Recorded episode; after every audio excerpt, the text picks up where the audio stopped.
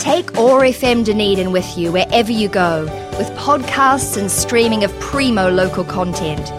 Download the accessmedia.nz app for free from Google Play and the Apple App Store. This program was first broadcast on OAR FM Dunedin and made with the assistance of New Zealand On Air. This is Neil McMillan, inviting you to join me for Pulse of Politics every Sunday evening at 8 o'clock on Otago Access Radio. I'll be bringing you 30 minutes of interviews, conversation, and commentary on issues that matter. That's Pulse of Politics, Sundays at 8 on the Otago Access Radio, 105.4 FM and 1575 AM. In this week's program, we're continuing our focus on September's general election and concentrating particularly on the newly created Taieri seat, which includes part of Dunedin City and several provincial towns, including Balclutha, Milton and Lawrence, as well as farming country. It's an intriguing mix, and so we're speaking again with one of the candidates, New Zealand First List MP, Mark Patterson, who's joining us in the studio. Nice to see you, Mark. Thank you very much indeed for coming in. Hi, Neil. Nice to be here. Mark, it's appropriate we should begin by looking at the consequences of two quite dramatic political events in recent days. Firstly, that Hamish Walker is no longer National MP for Clutha Southland after leaking sensitive information. And, and the second is that Marian Hobbs, a one time former Cabinet Minister, has been replaced as chair of the Otago Regional Council. First, Hamish Walker, uh, an ignominious end to a promising career. I think that's a very accurate uh, summation, Hamish. Uh, at a personal level, we we had a, a pretty good uh, working relationship, and uh, he and his wife Penny and my wife Jude were, um, you know, reason had, had good relationship really. Um, so at a personal level, I'm quite, um, you know, quite disappointed from because I know mm. he's very ambitious. He worked hard. He drove me to be, um, you know, every day.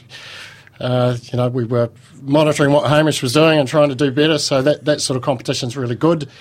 Uh, so I respected what he his work ethic, uh, but obviously uh, at times his judgment let him down and, and spectacular. Mm, so in the mm. end, yeah. also a big test for Todd Muller. Could he have handled it any differently? Do you think? Well, I think he'd sort of boxed himself into a corner uh, by slamming the leak, and then only to find the leak was his his uh, his own source or his own party. So it was, you know, it's been terribly damaging for them. But you know, at the end of the day, he um, he did what he had to do within the, the constraints of the party, and um, you know they'll be trying to move on, but it, it, certainly has affected their ability to kind of some of the key messages they were trying to get across have kind of been uh, gazumped a little bit by this because. Um, they were obviously attacking the government uh, team, but uh, when his own team uh, is looking a little bit shabby, that's uh, you know not a great look. Yeah, the this is an area you're very familiar with. Would that put pressure on National to select a new candidate and possibly enhance New Zealand First's prospects in the electorate? Yeah, well, you know, we've, we've got an office in Gore, and it's, uh, I must say it's been inundated in the last few days by people coming in, and they're, you know, they're pretty annoyed with what's happened uh, because it's two times in a row now. Of course, Todd Barclay suffered a very similar fate. Uh, so, um, yeah, so it won't. It, but you know, we're we're putting our own value proposition forward as opposed to um, you know sort of trying to get in the, the, the muck and rake about. You know, we we we're on the front foot trying to uh, sell our story, not not worry too much about mm. what they're doing. Mm.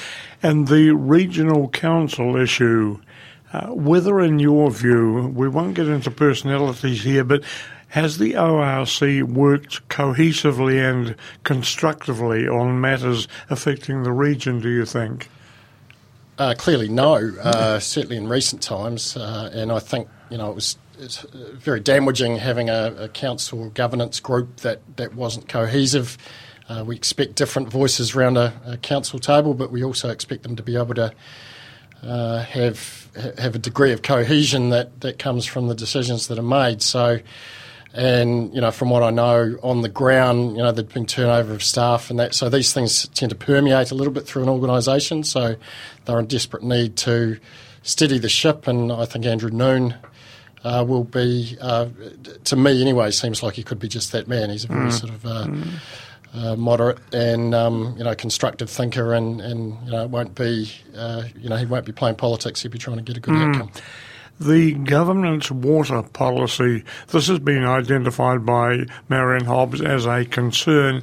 As a farmer yourself and as New Zealand First spokesman on agriculture, how do you regard the government's proposed requirements on water? Well, I think it's a step in the right direction. I'm supportive of uh, the direction that we're going with that. Um, you know, there's probably some devil in the detail, and that's yet to be fully uh, extrapolated out or, or, communicated out. But we really do, you know, we need a sustainable agricultural sector. We need to add value, and, and we need that provenance story to stand up because more and more consumers are able to link right back through the the value chain to the farm. And if they see practices that and environmental outcomes that aren't good ones, then that, that won't play well for us. So I think uh, you know, we've got to we've got to address these issues, uh, and I think it was actually ended up being quite a pragmatic document. So, um, mm. devil in the detail, but it, it, so far a good start. Um, what's the feedback you've been getting from farmers in your area? Um, positive in the sense that not a lot. Uh, I think if uh, they were really uh, upset about it, the phone would have been red hot. There's uh, I think that the compliance, no, no, one likes the compliance, and as you say, Neil, I'm a farmer myself, and I loathe compliance, but I think most of them can see, uh, you know, that it's a necessary evil in some form or other. Uh, some of the practices that we've done traditionally do have a, an environmental impact that we've got to tidy up. Uh, so, yeah, probably a they're not angry, but they're uh, they're accepting. I think um, mm. within the context, and a lot of them are doing a great job anyway, so that's not a big deal. But just to have to go through those compliance steps, probably the thing that's uh, you know I probably had the most feedback on. Yeah, and while we're on the same subject, I mean, there's been a lot of criticism uh, aimed at the agriculture sector in recent times, perhaps unfairly, some people would say. Yeah, I think, and there's been a quiet revolution going on farm. Uh, a lot of really good environmental stuff uh, going on, but it's the lowest common denominator often that, that directs these things, and unfortunately, we do see some um, practices that aren't up to you know good management practice. Mm. So, I guess you know it's frustrating for those farmers that are doing the right thing, but then again, you know they're, they're already there, so there's less adjustment for them. But mm. Uh, there's just a, a, an awakening of, as I talked about before, the consumer awareness that we absolutely need to be able to walk the talk. Mm. Another major concern, I think, among farmers is the use of productive farmland for forestry. How serious a problem is this? Yeah, I think it's not a problem at the moment. I think the issue is that the, there's the potential for it to be a problem. Uh, whole of farm forestry conversions and that is something that we are taking very seriously and looking at, you know, levers the government might have. I think you saw the Labor Party come out the other day and say they're going to make it a consentable activity on, on better quality soils. I think we're pretty close to, to folding in beside that position um, because we don't want our, our um, communities uh, plastered in, in pine trees, but there is, you know, right tree, right place. There's certainly places where the uh, uh, trees would be a better land use. And, you know, so it's, I guess when a government pulls one lever, often there's um, consequences down the line, which I think there may be in this case that we're going to have to pull another lever to to hold it back. But we're very conscious of that. It is a big, a big issue. Yeah. yeah. yeah. I have to wonder to what extent this might be at odds with your own policy. Uh, the one that's being implemented by Shane Jones, the to planting a billion trees. Well, the billion tree thing is actually quite highly regulated. So that you can only plant on marginal land. You can only plant a certain uh, section of your, your farm. So within the billion trees, that's that's pretty well controlled now. I think where the problem is uh, potentially is with the ETS, where you know. Uh, you can potentially uh, farm carbon, or you, you can farm carbon, and, and rural communities are, are, just concerned that they'll be blanketed with pine trees uh, that may never be cut down. They'll just be failed for carbon for as long as they can be, and then then uh, abandoned. So we don't want that to be uh, mm. to be mm. in play. Mark, let's look at the Taieri electorate that you're contesting. Uh, you're obviously attracted to the fact that it's actually where you live because you farm near Lawrence. Yet much of the work you have been doing over the past three years has been in Clutha Southland. Would you not have been more comfortable in an electorate that's essentially provincial and rural rather than one that includes a sizable chunk of Dunedin City?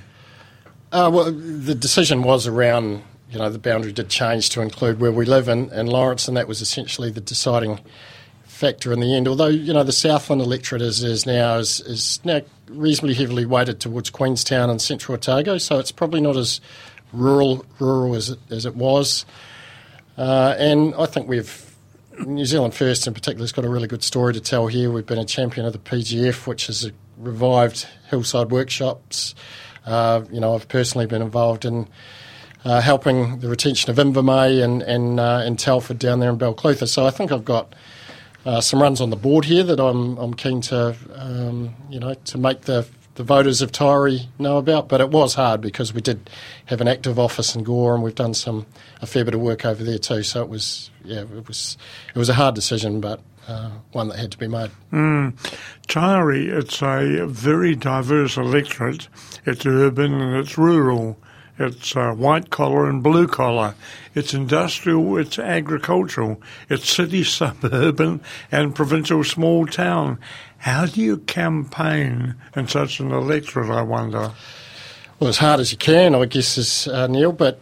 Uh, yeah, it, it makes it a it does make it a fascinating uh, electorate, but um, you know, having been in government for uh, three years, I think I've got a pretty good overview of a lot of the, the issues that uh, affect those areas. Uh, I've just been out with the Honourable Ron Mark today. We've been in South Dunedin looking at some of the engineering workshops out there. We've just been in at the university. So uh, I think in the last three years, I've pretty, pretty well plugged into a lot of those uh, communities anyway. So it's just a matter of uh, putting my front foot forward and, and asking people if they'll give us a vote. You'll be campaigning first and foremost for the party vote, I think. Yes, and I'll be uh, out around Southland and, and um, other areas, the West Coast actually. I've spent a, a, lot of time over there. Early in the week, we were over there uh, as well. So I'll be. Uh, the party vote is the one that, that counts the most, as, as you know, and as I'm sure your listeners are well aware, being very astute political followers. But um, yeah, so we'll be trying to build the party vote as much as possible, but with a focus on Taieri. And I want to build a, a bit of a base here, I think, um, to to give the, the, the other parties a bit of a run for their money as well. Mm. How do you pitch New Zealand First then? Oh, quite easy. I think we've got a track record, particularly in this electorate, of having delivered some uh, pretty significant uh, achievements. Uh, you know, I ran through a couple before Hillside Workshops, Invermay, Telford. Uh, I've got a, I think, a building a bit of a reputation on the ground. Uh, certainly would be possibly better known in the Clutha area, but certainly judging by the feedback I've had to date, there's uh, you know people are pleased that I'm standing. So yeah, um, I've been encouraged by that. Listeners, we're speaking with Mark Patterson, New Zealand First MP, who's contesting the Taieri electorate this coming September. The electorate includes the Otago Corrections Facility and with voting now available to prison inmates serving sentences of less than three years, will you be campaigning within the prison precincts? Uh, well, I'd, possibly, probably I will. I hadn't uh, hadn't got down to that um, uh, level of detail in terms of uh, organising it, but yeah, the, I see no reason why not. Um, that was a decision that's just gone gone through the parliament. We voted uh, for that legislation, uh, a little bit contentious, but it, it essentially just returned uh, the status quo that had been up to 2010, uh, which was only changed by private members' bill. So.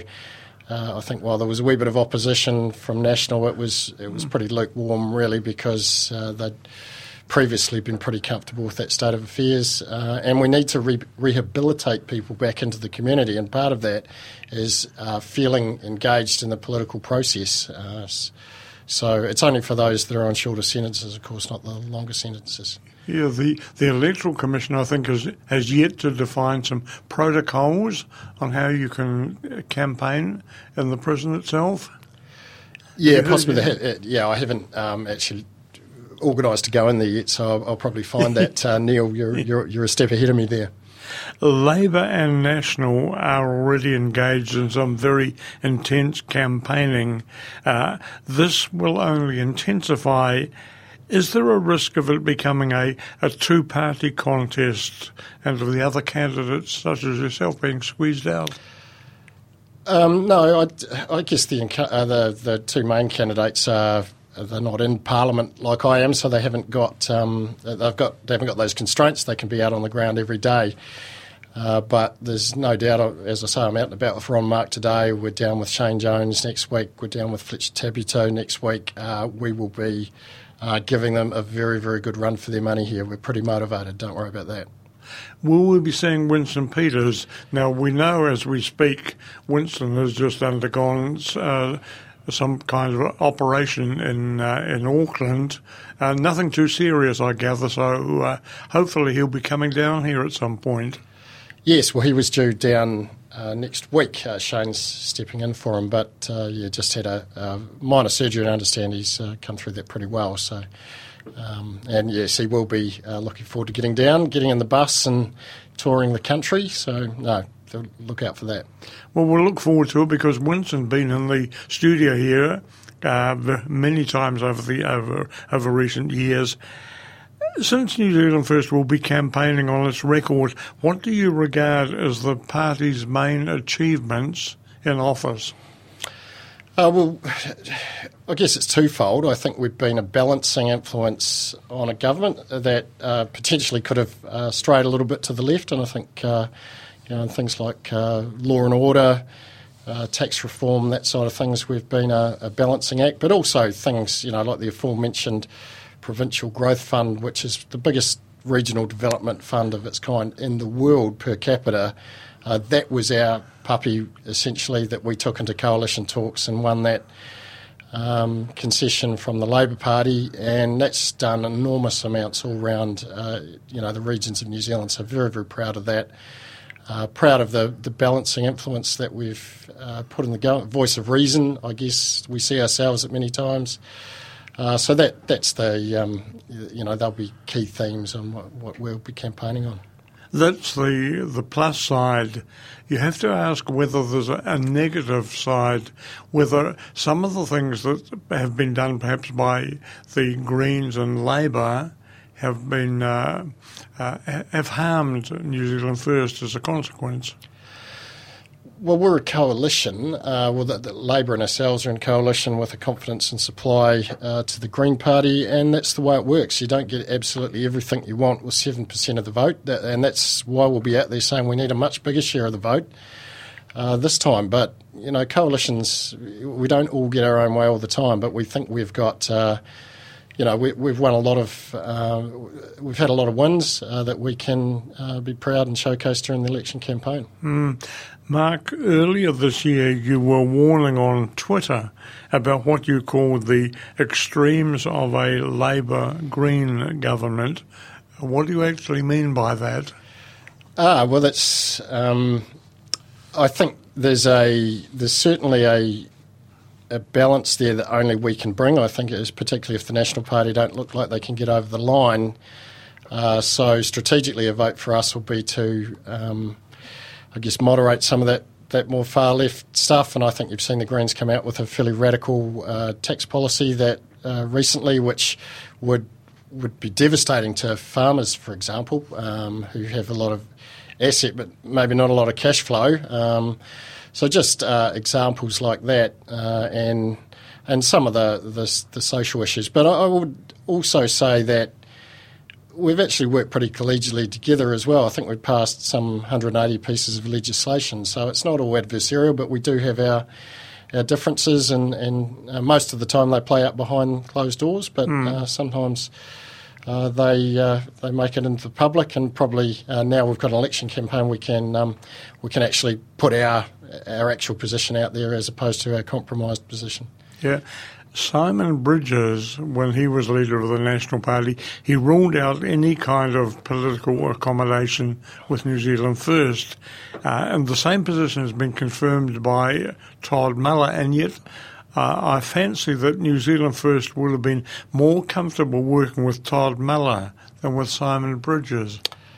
Yeah, Todd's uh, well, so a friend of the party uh, is probably a little bit strong, but he has good personal relationships with many of us. He was the agricultural spokesperson uh, opposite to myself, so I've, i personally had a good working relationship with him. I know he knows uh, Winston, for example, from way back in Tauranga days.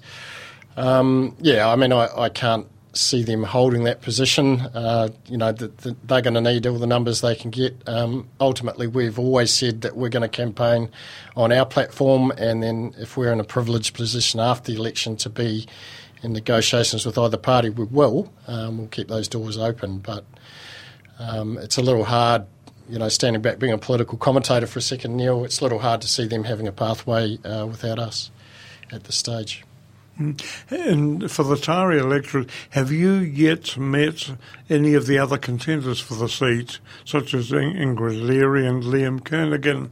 No, I have not, actually. And uh, I know from the last campaign that uh, by the end of it we'll know each other uh, pretty well, but uh, at this stage we haven't uh, had any uh, personal engagement, but I'm looking forward to that kicking off.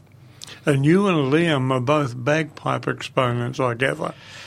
Yeah, well, I'm, I'm hoping to be a better politician than uh, than Liam, but I'm certainly not a better bagpiper. I think he's a, a New Zealand uh, champion, so um, you know that's fair play to him. He's, um, but yeah, we uh, I enjoy playing the pipes on occasion. But. Main points of difference with the other parties. I mean, this is something that's going to crop up when you're on the platform. Yep. Well, how will you be defining the main points of difference? Firstly, with Labor, and then with National. Well, I think we're a centrist uh, party, um, so we we have a bit of both. You know, Labor, you know, your sort of your trade union, your um, you know, public service type uh, people, I guess, in, in the main. So we, we actually have a business lens that we put over that, and for the National Party, you know, we, have always been, and Winston for years has uh, been against that neoliberal economics, that just pure free market. So we just once again, I think we add, add a bit of balance to both of those sides of the equation. We we realise that business is important, but we're not, um, you know, totally free market, um, laissez-faire economics either. Hmm. And finally, Mark, as well as voting in September for members of Parliament, we'll be voting in two referenda one on voluntary euthanasia, the other on the recreational use of cannabis. Where do you stand on those issues? Um, on the, I'm, I'm a definite no on the the cannabis uh, for no other reason, but I, I, just don't. I've got two daughters, 13 and 11. I just don't want to see them be able to go down to the local dairy in, in Lawrence and, and buy a joint. I just don't see that as a, a positive step forward. I don't think drugs are um, a positive influence in our community. We do have to address the issues that we have, and, and not necessarily in a punitive way, but uh, so it'll be no from me on cannabis. Uh, on euthanasia, it will be uh, yes. I've had, um, you know, personal experiences. I think almost everyone has of a, a, a relative dying a, a, terrible death, and I, I, think people should have that choice uh, if if they want. Right. Mark Patterson, thanks so much. It's been very good to have you on the program, particularly nice to have you in the studio. And as with all candidates, we wish you well in what's hotting up as a stimulating election campaign. So thanks for joining us. Thank you, Neil. It's been a privilege. Listeners, we've been speaking with New Zealand First List MP Mark Patterson, who's also the party spokesman on agriculture and other topics and is contesting the Taieri electorate in the forthcoming election on September 19th. And that's our program for the week. And this is Neil McMillan closing with a reminder you can catch Pulse of Politics at the same time every week on air, online, or on podcast. You've been listening to Pulse of Politics, broadcast every Sunday evening at 8 o'clock on Otago Access Radio. If you'd like to hear this program again, you can download a podcast from www.oar.org.nz.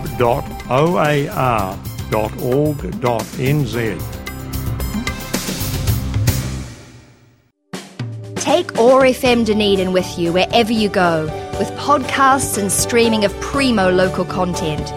Download the accessmedia.nz app for free from Google Play and the Apple App Store. This program was first broadcast on OAR FM Dunedin and made with the assistance of New Zealand On Air.